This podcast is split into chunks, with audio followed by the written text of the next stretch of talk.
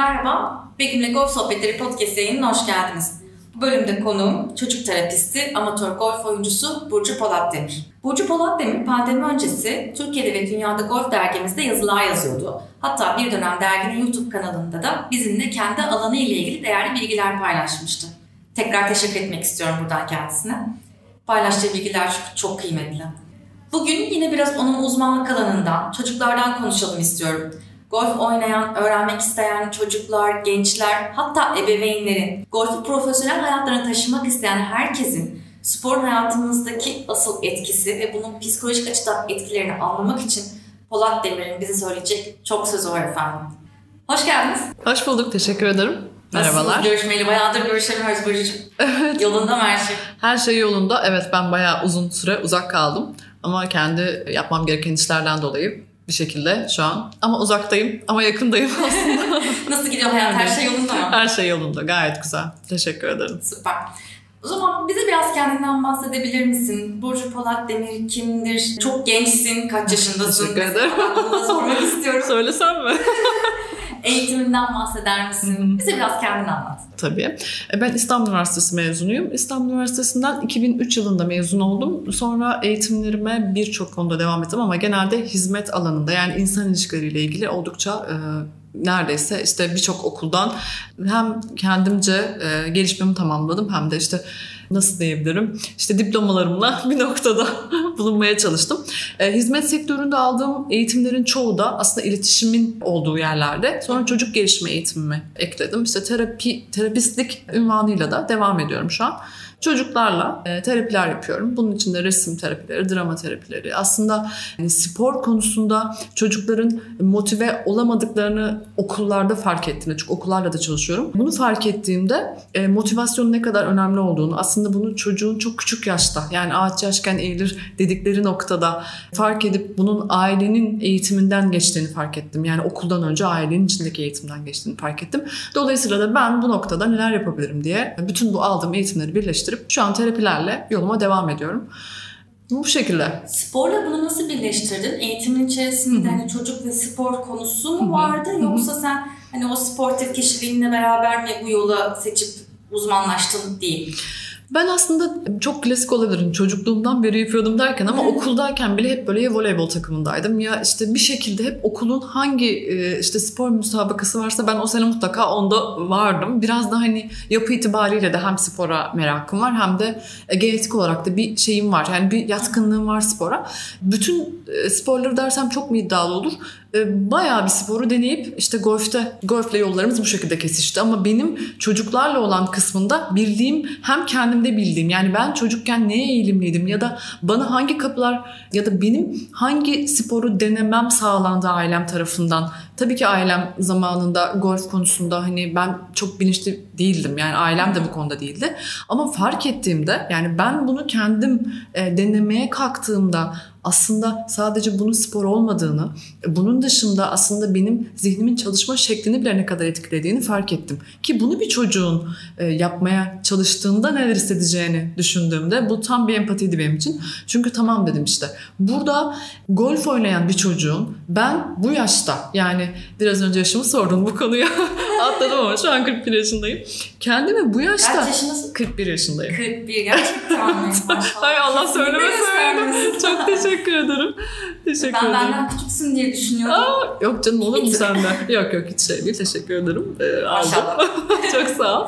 Ee, bu yaşta ben eğer bir şeye odaklandığımda beni nasıl tam anlamıyla o şeyin içinde hissettirip zihnimi çalışma noktasından beni ne noktaya getirdiği çok önemli. Dolayısıyla bunu golfte fark edip 5 yaşındaki bir çocuğun e, topa vurmadan önce onun gideceği yerin ya da işte bir sonraki e, vuracağı işte ya da atışın ya da gideceği yeri nasıl hesaplayabilmesi, bununla ilgili bir e, zihninde oluşturduğu bu, bu çok kıymetli. Yani o, o yol destin, destinasyon, zihnindeki o destinasyon aslında onun bir sonraki adım, bir sonraki adım derken hayatının birçok noktasında bir harita. O harita işte golfte açıyorsa belki okulda bambaşka bir yolda ona yardımcı olabilir. Dolayısıyla bu sadece spor değil. Kendi de bunu fark edip çocuk gelişimi, terapi gibi konularda da çocuğun bu konuya motivasyonu nasıl sağlanır? Ya da golfü öğrenirken çocuk aynı zamanda ne öğrenir? Ya da hangi kapıyı açar? Yani golfü öğrendiğinde ya da golfteki her adım ona zihninde hangi kapıyı daha kolaylaştırır açması konusunda.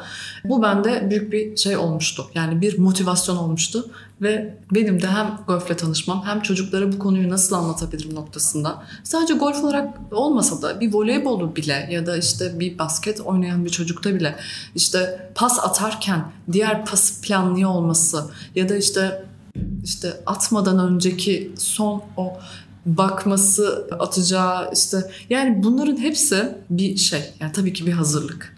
Bu da zihin hazırlığı aslında. Doğru mu anladım? Bu çocuk terapistliğinde doğru ilerlerken e, aslında golfün sana kattıklarıyla beraber bir çocuğa olan etkilerini gözünde canlandırıp kendinde eksikliklerini keşfedip bu konuda bir şeyler yapabilirimle beraber Kesinlikle, kesinlikle. Aslında Harika, spor... Bilmiyordum Evet yani şöyle benim evet ben terapi yaparken şimdi çocuklar okulda başlıyorlar. Yani sonuçta ilk öğretimde başlayan bir çocuk okulda hangi spora yatkınlığı olduğunu nispeten e, belli oluyor. Yani çocuk eğer futbola yatkınsa bununla ilgili işte bir deneme yapıyor. Diyelim kendisine diyor ki ben sevmedim bunu oynamak istemiyorum. Ya da işte bir raket görüyor e, ya da televizyonda rastgele bir maç izlediğinde annesi babası dikkatini çekip aa işte ben bunu denemek istiyorum diyebiliyor. Sadece golf olarak olmasa da evet çocuğun yatkın olduğu spor aslında onun e, zihninin çalışma biçimiyle ilgili de çok fazla fikir veriyor aslında. Benim yolum belki geç oldu ama küçük yaşta başlasaydım herhalde golfe çok daha farklı düşünüyor olabilirdim. Çünkü golfün çok değişik bir düşünme şekli var. Yani ne kadar basit görünse de yani amaç bir sonraki adımı düşünüyor olmak kadar basit görünse de aslında büyük resme baktığınızda büyük bir şey var altında. Büyük bir hesaplama var. Yani bazen şey bilmeyen birini anlattığımda işte bu işte e, hesaplamalar, işte az vuruşla o çukuru bitirmeye çalışmak ya da e, bununla ilgili yaptığın ufak hesaplamalar. Strateji. Her ne kadar evet bir strateji var. Yani ciddi bir strateji var. Çok uzaktan işte hani ne var canım sadece topa vuruluyor noktasındaki kısmı geçtik çok şükür. Çünkü normalde insanlar genelde böyle bakıyorlardı. Hala ben de hiç bilmeden önce var. tabii hala var da ben de hiç bilmeden önce yani anlamaya çalışırken yani sabit duran iki şey ve hani bunun bu kadar zor olduğunu mu iddia ediyorsunuz gibi ben de bu tip şeyler düşünüyordum açıkçası ama ne kadar ciddi bir şey olduğunu sonradan fark ettim. Ve bir çocuğun da bunu erken yaşta keşfediyor olmasının çok büyük bir nimet olduğunu düşünüyorum açıkçası. Peki bir çocuğun spor yapması mı yoksa golf oynaması mı? Spor yapması dersem daha şey olur. Şundan dolayı çünkü gerçekten golfü sevmeyebilir. Çünkü bazı çocuklar gerçekten tamamen e, yani hareket üzerine çalışıyor diyebilirim. Yani bu çok mekanik olabilir ama hareket etmeden hatta özellikle böyle yoğun tempolu sporları seven çocuklar var. Mesela çocuk böyle bir yapıda olan bir çocuk golften sıkılabilir. Çünkü gerçekten sadece atlayıp zıplayarak çok mutlu olan çocuklar var. Bu sadece ama şey değil yani rastgele atlayıp zıplamaktan bahsetmiyorum. Bu bir şey olabilir. Yani basketten önce yapılan o yarım saatlik o antrenman bile çocuğun o anki duygu dünyasını regüle edebiliyor. Çünkü Tabii ki golften önce de yapılan bazı antrenmanlar var. Yani golfte direkt hani işte klubun başına geçip topun başına geçmek değil tabii ki ama bir baskette harcadığı enerjiyi golfte harcayamayabiliyor. Eğer biraz da böyle ben yürümek istemiyorum deyip buggy ile gidiyorsa aynı çukurlara. Ama e, golfün çok büyük bir fayda yani çok büyük faydası olduğunu net olarak ben o belli bir sürede hani çocuklarla da belli bir süre çalıştık kulüpte. E, o sürede onu gördüm ki onda şunun da çok etkisi var. Anne babadan görmelerinin çok etkisi var. Çünkü anne baba da aynı zamanda oynarken onlarla bir belli bir süre o şeyin içinde bulunmuş oluyorlar. Yani sıfırdan gelmiyor hiç kimse sahaya. Biliyorlar, tanıyorlar. Bir aşinalık var. Ama sıfırdan gelen bir çocuk için önce onun buna yeteneği olmasından önce ilgisinin olup olmadığının bilinmesi çok önemli. Yani ilgisi olmayan bir çocuğun çok eziyet olur ya yani çocuğa. Peki bir şey soracağım. Şunu merak ediyorum. Çocukların spor yapması evet hani golf ya da herhangi bir spor yapmaları okey. Bazen şunu duyabiliyorum işte çocuğun odaklanma ile ilgili sıkıntısı var golfe yönlendirelim. Hı-hı. Takım çalışması ile ilgili bir sıkıntısı var. İşte basketbol, voleybol gibi bir takım Hı-hı. sporuyla uğraşsın. Hı-hı. Bunlar önemli mi yoksa Çok. bunlar bir kenara bırakılıp da çocuk Ya yeter ki bir spor yapsın hayatına şu disiplini katsın deyip Hı. herhangi bir şey yapmasını hani onun isteğine mi tamamen bırakmak? E, çok çok önemli ama yine de şu var yani isteği önemli ama istek çok sürdürülebilen bir şey olmayabiliyor. Çünkü başlıyor e, raketi görüp ya da işte herhangi birinin çok etkilendiğini görüp işte bir arkadaşını biliyor musun ben tenisten işte şöyle bir ödül aldım dediğinde o konu onun için çok ilgi çekici ve cazibeli görünüp daha sonra işte bir ay iki ay annesi babası onu her hafta sonu o kulübe taşıdıktan sonra e, hayır ben artık gitmeyeceğim ya da işte şeyler başlar kar, karnım ağrıyor işte başım ağrıyor gitmek istemiyorum. Yani bu okulda da olur ya. E, bunlar işte çocuğun artık ben e, almam gerekeni aldım çünkü artık buna ilgim yok bunu lütfen görün demesi aslında ama tabii ki isteğin olması önemli ama istek yeterli değil. İşte ikisinin bir arada olması. Sadece isteyen bir çocuğun yapamaması ne kadarsa sadece yeteneğinin olması da yetmeyebiliyor. Dolayısıyla belki bir sürü çocuk var şu an bilmediğimiz başka şehirlerde yaşayan golfe çok yetenekli ama hiç golfe tanışmamış. Dolayısıyla yeteneğini sadece deneyerek anlayabiliriz isteğin baş e, karakter olduğunu hiç unutmamak Aslında ama aynı zamanda da tam sorun. Hı-hı. Daha böyle hani çocuğun ihtiyacına yönelik bir spora yönlendirmek anlamında. Belki de bahsettiğim o işte zıplamaya çalışan çocuğu çok bir şeye sabitlememek ama aynı zamanda da evet yeteneğinin atıyorum nasıl söyleyebilirim? Çünkü bazı çocuklar çok hareketi sevmiyor. Şimdi onu baskete ısrarla sen basket oynamalısın. Bak basket çok güzel deyip belki babanın da birkaç ödülü varsa geçmişten ya da babanın çok ilgisi varsa baskete. Çocuğa bu konuda yapılan herhangi bir baskının hiç olumlu sonuçlar verdiğini görmedim ben. Yani bu çok yararsız oluyor. Ama tabii ki yatkınlık çok kıymetli. İşte istekle beraber işleyen bir şey. Çünkü yatkın olabilir, isteği olabilir, istikrar olmaz. Düzenli gitmezse zaten o konuda başarı sağlayamaz. Çünkü spor dediğiniz tam anlamıyla kendini vakfetmekten geçiyor. Hiçbir şu an gördüğünüz işte hani Federer'i görüyoruz yani bahset hayatlarına bakıyoruz. O kadar küçük yaştan başlamış ki şu an baktığımız ilkokullar, ortaokullar bile gerçek anlamda geç görünebiliyor. Avrupa standartları ya da Amerika için söylüyorum ama bizde çocuğun şans çocuk şanslıysa deniyor diğer sporları. Çünkü her çocuk şanslı olmayabiliyor Türkiye'de. Bu şanstan yararlanıp hem isteği kullanıp hem anne babası onu oraya yönlendirip bir de üstüne istikrar sağlayabiliyorsa bu çocuk bu işi yapar denebiliyor. Ama bilmiyorum soruna tam cevap oldu mu? Evet yeteneğin doğru sporda kanalize olması çok önemli. Kesinlikle çok önemli. O zaman bir anlamı olmuyor. Yani voleybolun, basketin ya da işte ne bileyim eskrimin ya da ne bileyim şimdi yavaş yavaş yeni yeni e, denenen bir sürü spor var okullarda. Bunun çok faydalı olduğunu düşünüyorum. Çünkü nereden bilebilirsiniz ki çocuğunuzun işte ne bileyim bir Amerikan futboluna çok ilgisi olup olmadığını bilemezsiniz. Deneyecek, görecek, istikrarlı bir şekilde gitmek isteyecek bir bakacaksınız. Gerçekten iyi gidiyor. Ve bu size başka türlü bir heyecan verebilir. Aa benim çocuğum böyle bir şeye ilgisi varmış ne güzel diyeyim. Her çocuk ya da her insan spor yapmalı mı? Yani ben biraz hani çocukluğumdan beri şöyle hani bu biraz ailenin yönlendirmesi mi? Hayır yok benim annem babam düzenli spor yapan insanlar değiller. Ama benim hep bir şeyim vardı. Yani biraz hareketli bir çocuktum. Belki onunla ilgili enerjimi bir şeye kanalize etmem gerektiğiyle ilgili ben yıllardır düzenli yapıyorum. Ama işte bu e, zaman zaman hep işte okulda voleybol takımındaydım. Hep bir şeyler yaptım hayatım boyunca. Spor yapmak zihindeki o fazla enerji yani aslında bir sürü kötü alışkanlığı belki bir sürü yapmak isteyip yapamadığımız zihnimizde oluşan o bir sürü kirli düşünce şeklinde temizlediğini düşünüyorum. Çünkü spora ayrılan zaman sonuçta endorfin salgılamanız bile size daha dingin düşünme fırsatı veriyor. Yani herhangi bir şeye bunu den, çok basit bir şekilde bunu den, denemenizi ben çok şey bunu tavsiye ediyorum. Düzenli spor yapmanıza gerek yok.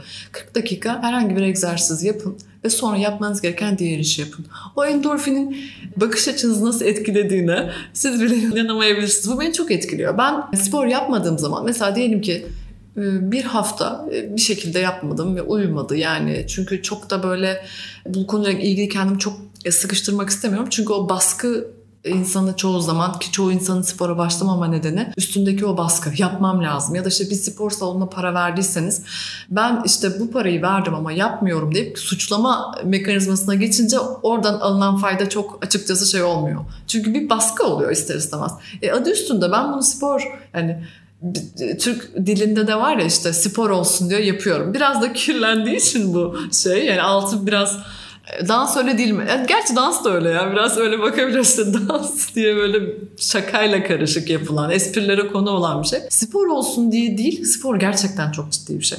Spor bence her insan yapmalı. Zaman varsa ama işte zaman varsa da işte yine parantez içinde. Çünkü herkesin zamanı var. Yani espriyi biraz belki bizi kimse yanlış anlamasın. Hani CEO, CEO musun da zamanı yok. CEO da zaman ayırıyor yani. Çünkü eğer fark etmiyor yaptığınız meslek. Sonuçta bu bir zaman yönetimi. Yani yoğunum, zamanım yok. Çok büyük bir bahane. Yani bunu fark etmemiz o kadar kıymetli ki.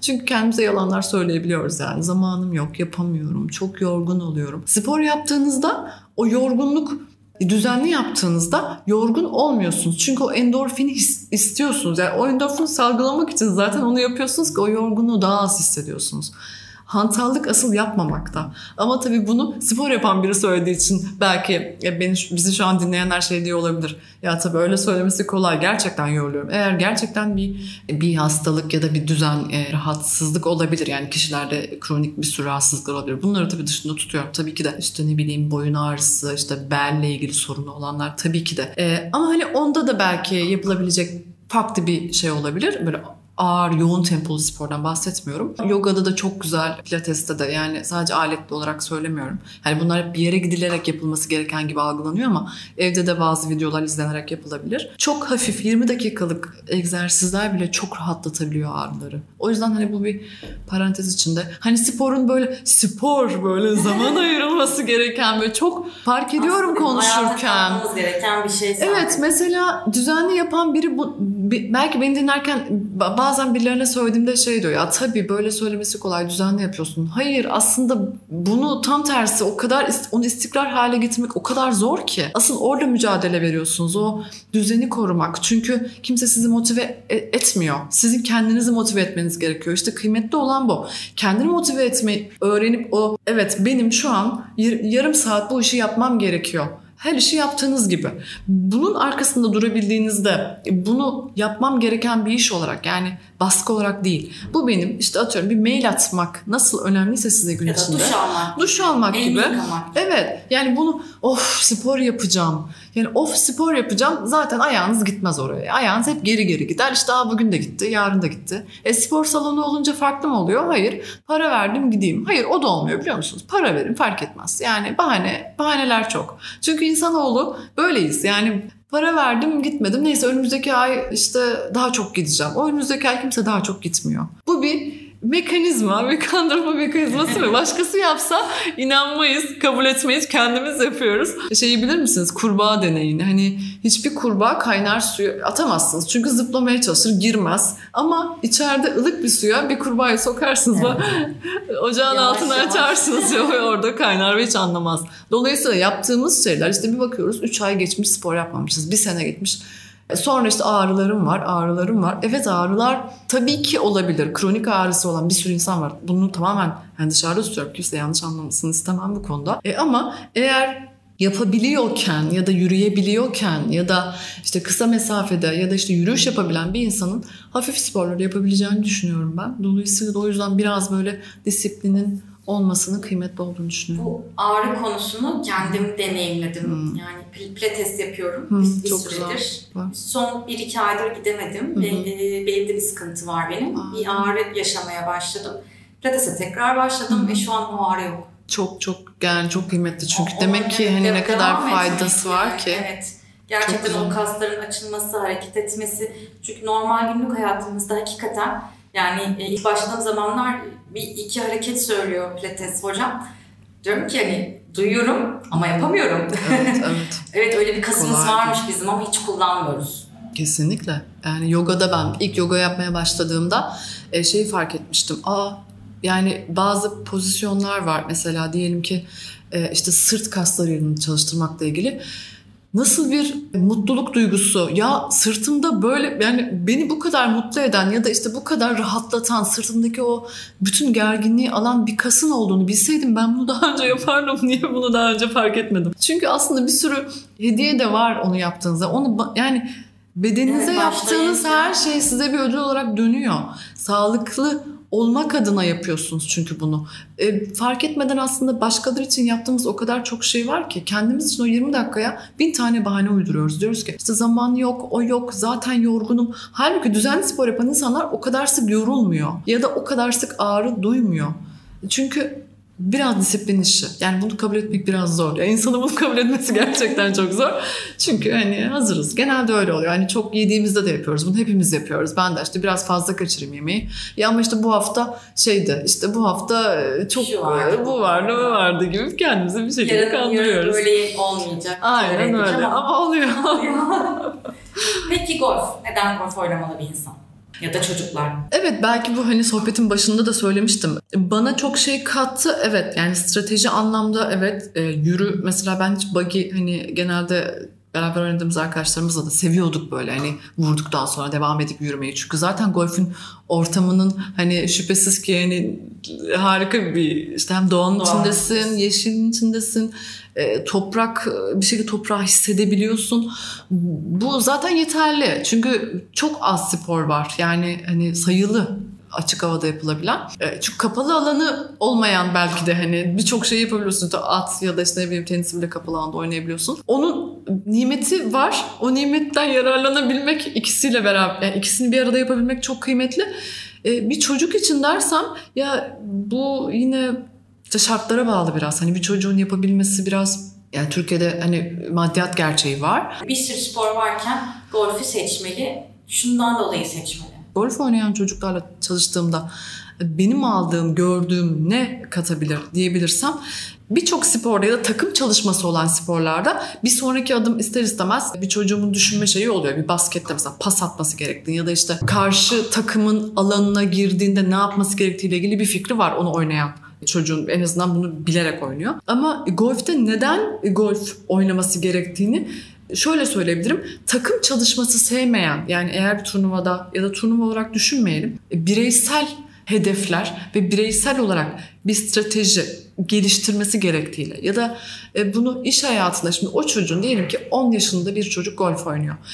Bu ona iş hayatında 10 ya da 15 sene sonrasında çünkü oynamaya devam ettiğinde rakiplerine göre ya da kendi yaşıtlarına göre daha fazla proje ya da plan konusunda e, iki adım öne geçebilir. Çünkü strateji kurması gerektiğini diğer yaşıtının bilemeyeceği noktada şey fark edebilir. Bu nasıl? Alması gereken aksiyon neyse bunu o an diyelim ki yıllar sonra yapması gereken bir şey var. Yaşıtının aklına gelmeyen şey o üç adım önce zaten düşünmüş oluyor. Çünkü bu bir kas gibi. Çalıştırmış oluyor çoktan o kası. Ve hiçbir şey yapmadan aslında doğaçlama başlıyor onu düşünmeye. Okay, strateji öğretiyor. Evet stratejiyi öğretiyor ama bu fark etmeden yapıyor. Artık o kas hani şey olur ya kol kasımızı ya da işte kolumuzda bile bir bakarız işte bu ancak ağrında çekiyor deriz. Hani bu çok sık duyulur. Kolumda bir şey çekiyor ya da işte kasım çekiliyor gibi. Bilmeyiz daha önce çünkü kullanırken onu fark etmeyiz. Ta ki o acıyı duyana kadar. Çünkü orada öyle bir e, kas var ve bizi rahatsız ediyor. Şimdi bu çocuk golfü oynamadan önce orada çalışan bir şeyin olduğunu bilmediği için golfü düzenli oynadığında yaşıtının bir resme baktığında göremediği şeyi görmesi zaten bir ödül. Yani onu zaten çalıştırmış olduğu için orada o merhaba ben buradayım diyor aslında. Aa diyorsunuz evet o çocuk aa ya bu aynı yaştalar ama bundaki kapasite ya da kapasite değil. O an onu görebilme yetisi ondan daha erken çalışmış oluyor. Dolayısıyla bence bu açıdan golfün işte 3 adım sonrasını görebilmesi açısından çocuğa çok büyük bir faydası var. Bir de yürürlerse harika olur. Ben çocukların buggy kullanmasına biraz şeyim. Yani neden? Hani yürümesi daha iyi değil mi? Ama yorulabiliyorlar. Çanta taşımaları çanta taşımasalar iyi olur. Çünkü sırt kasları açısından. Evet o zamanlar Evet, o, o mecbur. Ona yapacak çok bir şey yok. Yani oradan hani duyulsa keşke çok. Çünkü ağır klaplarda. Ama tabii yani genel anlamda dünyanın birçok yerinde böyle olduğu için bu da bu şekilde oluyor.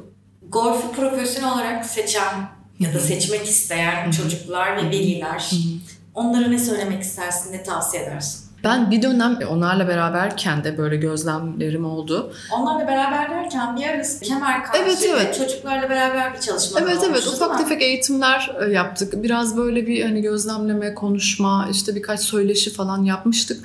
Orada da hatta böyle yurt dışı ile ilgili neler olabilir dediğimiz birkaç işte veliyle ve öğrenciyle de konuşmuştuk. Biraz Avrupa, Amerika tabii örnekleri var ve bizim ülkemizde evet belli bir kesim için bu daha bilinçli ve hani bu konuyla ilgili ön ayak olan anne babaların olduğu da bir yer. Yani belki benim o an bu konuda biraz şanslıydım ki daha açık anne babalar ve hani çocukların yeteneklerini fark edip onun arkasından gitmeye hazırlardı. Çünkü bu bir vakfetme işi. Yani eğer bunu profesyonel olarak yapmayı düşünüyorsa çocuğunuz, çocuğunuzda bu yetenek varsa siz de ona bu yolu açmak için gönüllü olmanız gerekiyor. Çünkü o yaştaki bir çocuk zaten yurt dışında bunu tek başına handle edemez. Anne babanın gelemiyor olması zaten o yeteneğin Türkiye içinde kalmasına neden olabilir. Ve bu da sonradan anne babayı vicdan azabıyla işte çocuğum buna var yetisi vardı ama ben ona bu yolu açamadım gibi. E, Küçük yaşta destek o da hem iyi örnek olabilmek. İlla anne baba oynamasına gerek yok ama oynayanların da içinde ben genelde kulüpte gördüğüm bu şekildeydi. Ama oynamayan anne babalar da çok destekti. Destek çok önemli. Yani destek aslında her şey. Çünkü yetisi olan bir çocuğa zaten ekstra bir şey yapmanıza gerek yok. Onu düzenli kulübe bırakmanız gerekiyor. Ya da işte ulaşımı sağlamanız gerekiyor. Ona o manevi desteği, maddi ve manevi desteği vermeniz gerekiyor. Onun dışında o çocuk zaten o istek olan bir çocuk zaten hiçbir şey yapmanıza gerek yok. O çocuk onu isteyerek yapacaktır. Destek olursanız, destekte bir şeylerin parasını ödemenin dışında gerçekten bunu yapıp Motive yapmak evet yapmak istiyor mu onu anlayabilmeniz. Çünkü bazen gerçekten çocuklar için bir heves olabiliyor. Bazen bir sene çok düzenli gidip bir anda bunu da gördüm mesela. Ben artık oynamak istemiyorum diyor. Mesela bunu anlayabilmek e, bir anne baba için bazen çok şok edici olabiliyor. Çünkü her şey yolunda giderken ne olmuş olabilir gibi ama işte tehlikeli olan ön ergenlik ve ergenlik döneminde oluyor olması bunu. Yani hem çok kıymetli zamanlar hem de çocuğun tam anlamıyla hayır ben bunu yapmak istemiyorum dediği hormonların da çok maksimum çalıştığı. Çünkü hormonlar birçok konuda kararlarımızı etkileyebiliyor. İşte bu küçük yaşlarda da ben yap, bunu yapmak istemiyorum. Ben aslında tenis oynamak istiyordum. Biraz bunu denemek istiyorum ya da ata binmek istiyorum diyebileceği bir noktada anne babanın büyük tepkileri de olabilir. Çünkü biz buna bu kadar masraf yaptık. Biz buna bu kadar Yatırım yatırım yaptık. Sen nasıl böyle bir şey istersin diye dönüşler de olabilirken burada anlayışlı olabilmek kolay değil. Yani Peki zor demeyeceğim. Ee, Desteklemek mi lazım o noktada da yoksa hani e, sorunun ne olduğunu mu anlamaya çalışmak lazım? Yani aslında orada bir sorun yoktur. Çocuğun gerçekten ilgisinin olmadığını kabul edebilmek. Çünkü anne baba bazen o kadar o e, çocuğun başarısından o kadar ne denir buna kendine de aslında çünkü e, bir taraftan egomuz da devreye giriyor. Egoyu kötü anlamda anlaşılmasın. Çünkü çocuğunun bir golf ya da işte bir spor dalında iyi olduğunu bilmek anne babanın belki geçmişte yapmak isteyip yapamadığı belki işte onların zamanı ya da işte anne babaların zamanında elde edilemeyen şartların çocuğuna sağlıyor olduğunu bilmek bile anne baba için çok güzelken. Bir de üstüne buna ilgisinin olduğunu bilmek anne baba için bir gurur kaynağı olabiliyor. Ama çocuk bir anda ya da bir anda değil bir sene sonra diyelim ben bunu yapmak istemiyorum. dediğinde anne baba bunu çok olumsuz karşılayabiliyor. Ve burada işte çocuk bunu anladığında çünkü bazen bu ses tonunun yükselmesi olabiliyor. Bazen işte sen e, bence ne istediğini bilmiyorsunlar. E, burada işte orada kararına saygısızlık ya da yetersizlik duygusu gibi hani sen bence anlamadın ne istediğini falan gibi tepkiler verildiğinde çocuğun kafası karışabiliyor. Bu sefer tamam tamam işte orada suçluluk duygusu e, ben tamam tamam ben golf oynamaya devam edeceğim ya da tamam tamam ben yani işte tepki alacağım noktasında e, siz zannediyorsunuz ki o an o devam edecek. Hayır 6 ay sonra o, o gitmez o E, devam etmez. Dolayısıyla anlayışla karşılayabilmek her ne kadar zor olsa da e, tamam peki dene diyebilmek. Hani bir nefes alıp böyle derin bir nefes alıp peki dene bakalım hani belki seveceksin ve gerçekten tenistir onun hayatındaki şey. Ama onu o da bilmiyordur. Yani onu bilerek yapmaz. Denemek ister ve gerçekten çok hareketli olan işte tenise işte topun nereye gittiğini sürekli takip etmek isteyen. Çünkü gerçekten bazı çocuk bunu seviyor olabilir. Yani yetenek işi, istek işi, sevgi işi yani spor işi gerçekten bu. 6 ay sonra başka bir şey söylediğinde de belli bir süre zaten o. Ondan sonra oturur. Yani o noktada sabrı göstermek belki bu bir sene bir buçuk sene biraz belki çocuğun gerçekten ne istediğini anlıyor olabilmek. Yani yine ne var gibi bir tepkiyle değil. ya biliyorum çok bu kolay bir şey değil söylediğim. Çünkü hem maddi hem manevi verilen emekler var. İşte hafta sonları erken kalkılan saatler, işte o, o arabaya binip işte çocuğu bir yere taşımak. Çocuklar sürekli bir yerlere taşınıyor sürekli. Dersler, işte ek dersler, müzik e, işte müziğe olan ilgisi olan işte e, ne bileyim bir alet çalmak için bir yere bırakılıyor, ders alınıyor. Anne babaların çok zor bu zamanda. Yani en zor zamanlardan biri. Ama belli bir süre biraz sabır gösterip Sabır. sonrasında Anlayış. da anlayış evet o yolunu buluyor ve çok da güzel buluyorlar. Yani o e, gücü, o motivasyonu arkasına alan bir çocuğun Sadece destek yapamayacağı bir şey olmuyor. Kesinlikle. Destek çok kıymetli. Peki şunu merak ediyorum. Şimdi golfte dahil olmak üzere işin içinde biraz rekabet giriyor. Biraz o e, işte iyi puan yapmak. Maalesef. Ki Maalesef diyorum. Şimdi ben bir iki turnuvada şöyle gözümde canlandırıyorum. İşte e, junior'lar yani çocuklar oynarken işte annesi ya da babası Hı hı. kedi olabiliyor ya da uzaktan izleyebiliyor. Bazen böyle müdahale olabiliyorlar. İşte ya aslında öyle vurmuyordun neden öyle oldu falan deyip böyle e, tepki görebiliyorum. Ne diyorsun bununla ilgili? Hani o rekabet, o puan yapmak ne kadar önemli, ne kadar değil? E, aileler ne yapmalı burada? Bilse anne o an ya da anne ya da baba o yaptığı şeyin aslında yani çocuğu yaptığı hatayla ya da o an atıyorum topa vurmadan önceki duygusuyla ya da hata yaptıysa o hatayla baş başa kalıp onu öğrenmesinin ne kadar kıymetli olduğunu zaten hiç müdahale etmezlerdi. Çünkü çocuk annesinin ya da babasının ona o vuruştan dolayı göz kaş işareti ya da ya ne yaptın tarzında bir el işaretinin ona ne kadar büyük bir zarar verdiğini belki çok masum gibi görünebilir. Çünkü annenin ya da babanın tek amacı vardır onun iyi olması. Değil mi yani amaç burada? Onun iyiliği için. Onu biliyorum daha iyi vuruyor. Nasıl böyle kötü vurabilir noktasında şuna bakmamız lazım. Burada biz kendi egomuzu mu çalıştırıyoruz? Yani ben senin iyi olduğunu biliyorum. Bu kötü vuruşu nasıl vurursun dediğinizde acaba çocuğu çocuktan mı beklenti içindeyiz? O çocuk bizim olduğu için mi bu noktadayız? Yani bu çok üzgünüm. Bunu belki birçok kişinin kabul etmesi gerçekten bazen çok zor oluyor. Bazen çok sert gelebiliyor bunu söylerken. Ama e, burada şey var. Ben çocuğumun iyi vurduğunu biliyorum. Şu an bu vuruşu ona yakıştıramıyorum. Eşittir kendime yakıştıramıyorum. Yani bırakın çocuk topla baş başa kalsın. O hatadan ders çıkarsın. Bırakın o gün sabah yemediği muzdan dolayı pişman olsun.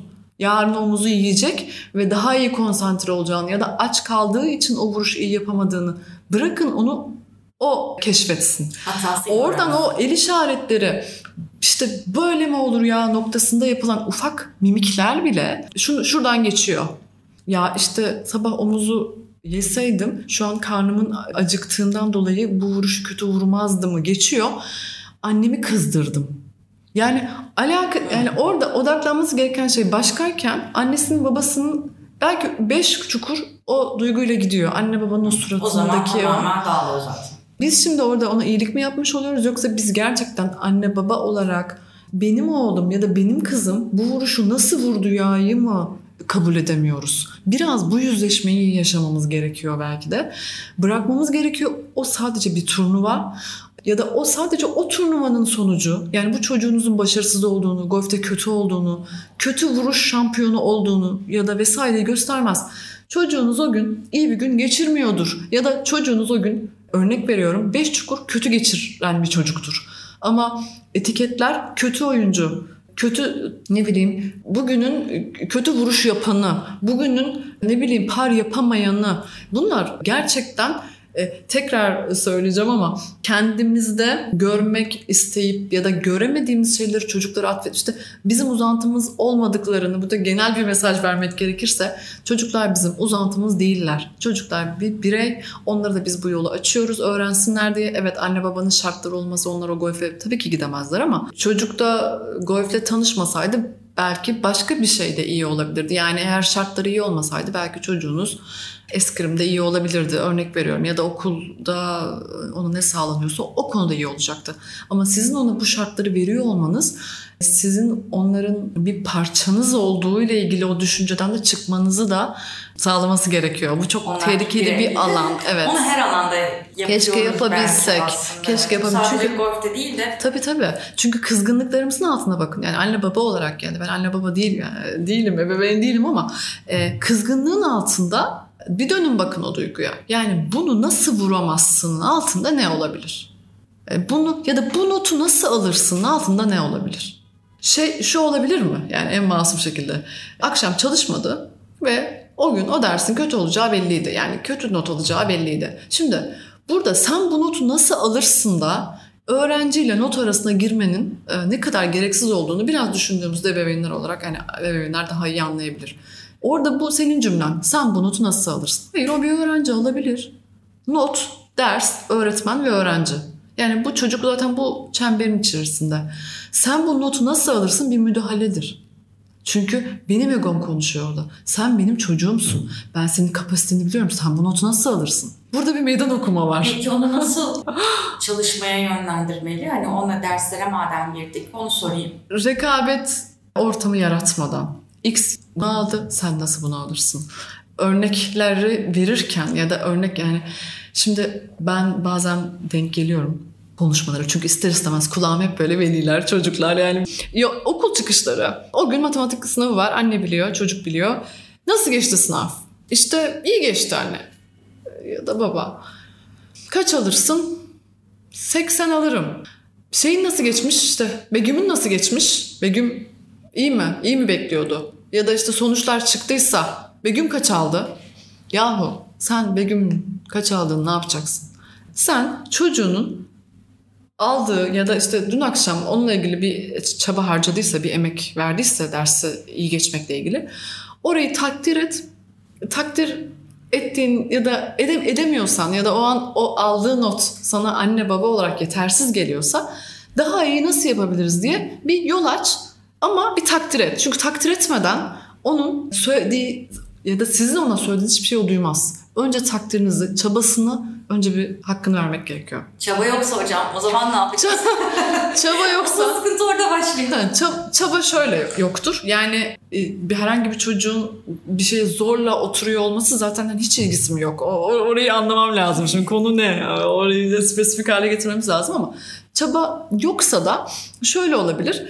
Tam anlamıyla bir şeye mutlaka vardır. Yani matematiğe yoktur ama coğrafya vardır atıyorum yani ne alıyorsa bir şeyi mutlaka işte seviyordur. Orada da şöyle bir sıkıntı e, giriyor. Araya ben hemen bir veri olarak tabii tabii çok evet, alışıyorum bu konuda. neye ihtiyacı, neyi daha doğrusu Hı-hı. seviyorsa o konuda eğitim alsın ama Hı-hı. Türk eğitim sistemi böyle değil maalesef. Hı-hı. Bizde sınav sınav sınav. Hı-hı. Ne kadar kendi ilgi alanıyla bir şey seçmese de Hı-hı o matematiği yapmak zorunda bir yerde. Yapmak zorunda şey, olduğu kadar bilsin. Yani mesela işte Avrupa'daki... sıkıntı o kadar da gelmiyorsa orada sıkıntı başlıyor.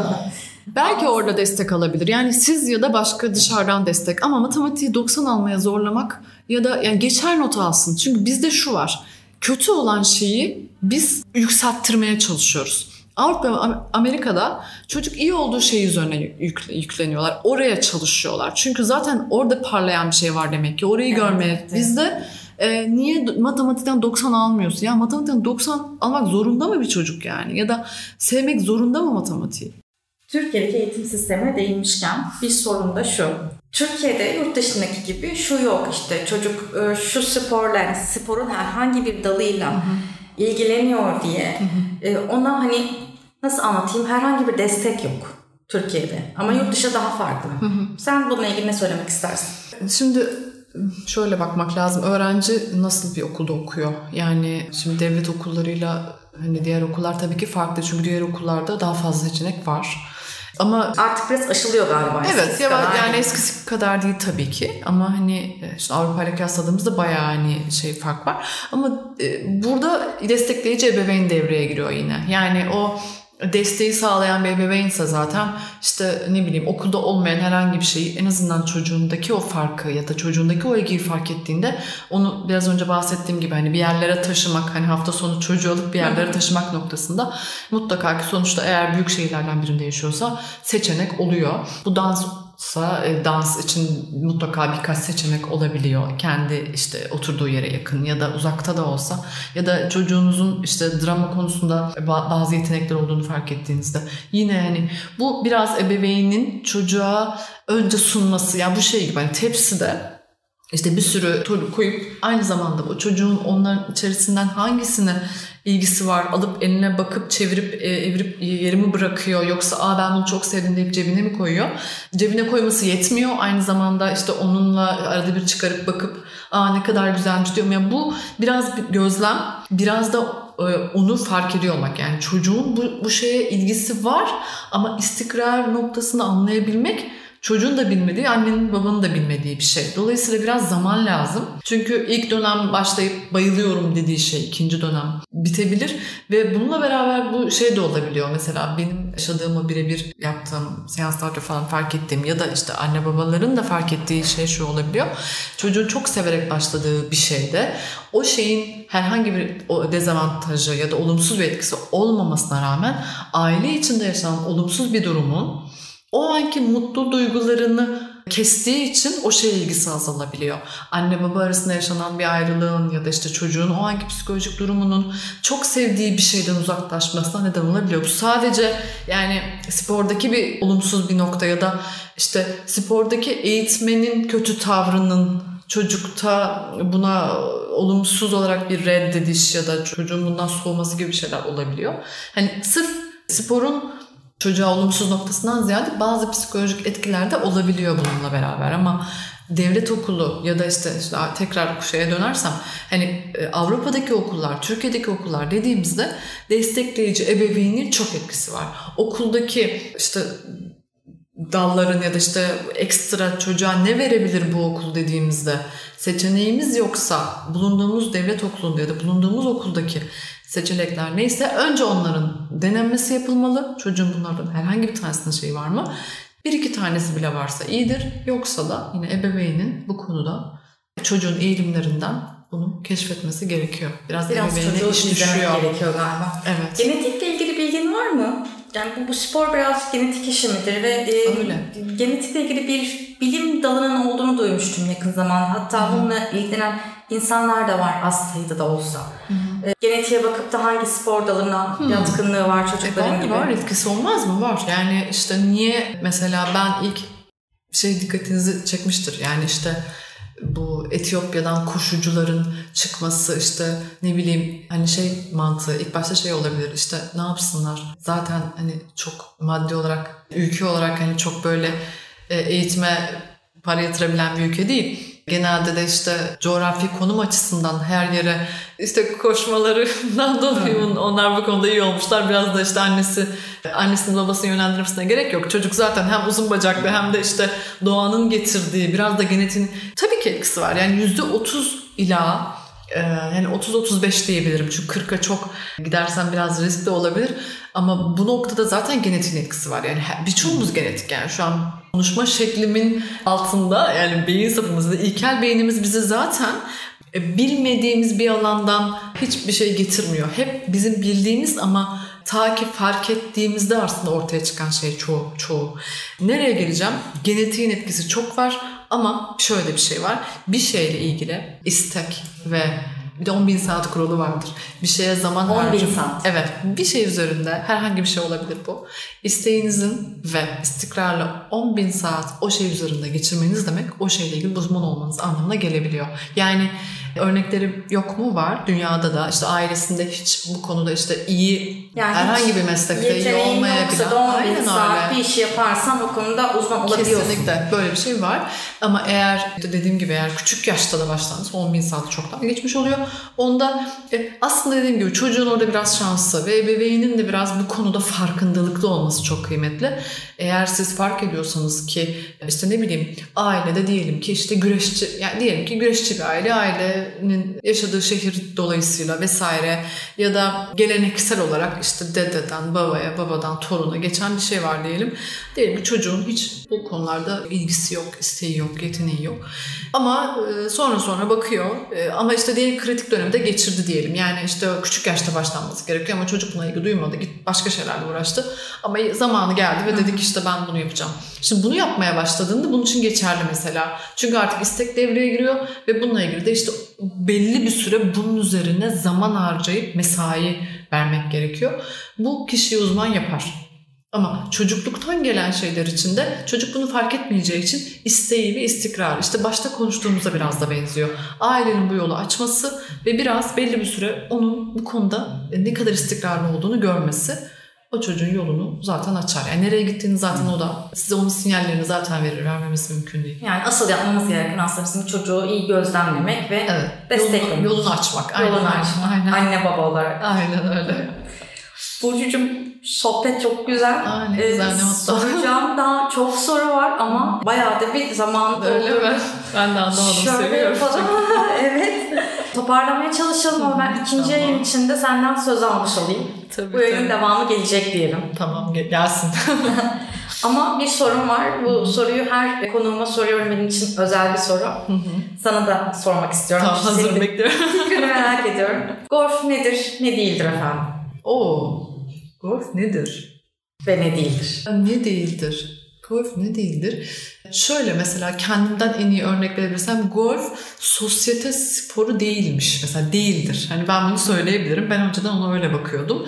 E ama neden girdim Burcu? Ben artık ne deneyeyim noktasında hani hem de kulübe üyeyken işte ata bindim işte güzelmiş ama sanırım "Aa, bu değil dediğimde e, ya neden olmasın diye başladığım bir şeydi. E, sosyete sporu değilmiş tam tersi stratejiymiş diyebilirim. Hani onu tam anlamıyla söyleyebilirim. Çünkü beni şaşırtan şey başlarda ben bilinçsizce oynuyormuşum. Benim fark etmem ya strateji kurmam gerektiğini fark etmem biraz geç olmuştu. Tabii bir 10 senelik oyuncu olsaydım daha farklı konuşurdum ama eminim ki çok daha fazlası vardır 10 sene oynuyor oynamış olsaydım. Ama bana en azından kattığı şey evet bir sonraki adımı düşünmek ama aynı zamanda da çok klasik olacak. İşte doğanın içinde oynanıyor falan filan Hani bunlardan da bahsettim. Evet, bana çok iyi geliyordu. Hep işte bir sonraki adım. Biraz benim düşünce biçimime de çok uygun. Şimdi yaptığım meslek gereği işte hep bir sonraki adımı şundan dolayı düşünüyorsunuz. İşte şu an mesela sen de yaptığın meslekte beni dinlerken aslında bir sonraki adımda başka bir şey yapman gerekiyor ve bunu düşünüyorsun. o beyni Bu bazen şey oluyor tabii. Anda kalamamayla işte çok dezavantajı da odur. Anda kalamazsın. Hep sonra bir sonraki adımda bir şey vardır çünkü. Benim zihnim de öyle. Hep böyle sürekli işte soruyu hazırlamam gerekiyor. İşte ne bileyim e, bu cümleyi söyledi ama altta bu var. Ona bunu şimdi hani terapi yaparken de karşı tarafın size söylediği cümleden aslında aldığınız mesajı e, yüzüne söyleyemezsiniz. Ona onu fark ettirmeniz için bir yol belirlemeniz gerekiyor. Bu yolu da ona sen böyle hissediyorsun biliyorum şeklinde yapmamanız gerekiyor. Bu çok ince bir şey olduğu için altta da bir şey çalışıyor bir yandan. Şimdi bana çok hizmet etti golf o açıdan. Çünkü işte çukuru bitirmeden önce işte par yapamayacağını bilerek atıyorsun. O topu atarken onun par olmayacağını çok iyi bildiğin için e, bir sonraki adımda kötü gidip gitmeyeceğini de aslında görüyorsun. Biraz anda kalmayı öğretti. Anda kalmayı öğretti diyebilirim kesinlikle çünkü e, yani para olmadığını bilip evet ya olmadı ama en azından ben şu an e, bu vuruştan keyif aldım ama hatamı da gördüm dediğim de şeyler oldu. Golf stratejidir, e, sosyal sporu değildir dersen sorunun cevabını vermiş olurum herhalde. Çok teşekkür ederim. Çok keyifli Ben sohbetti. teşekkür ederim ne mutlu ona. Teşekkür ederim ben de.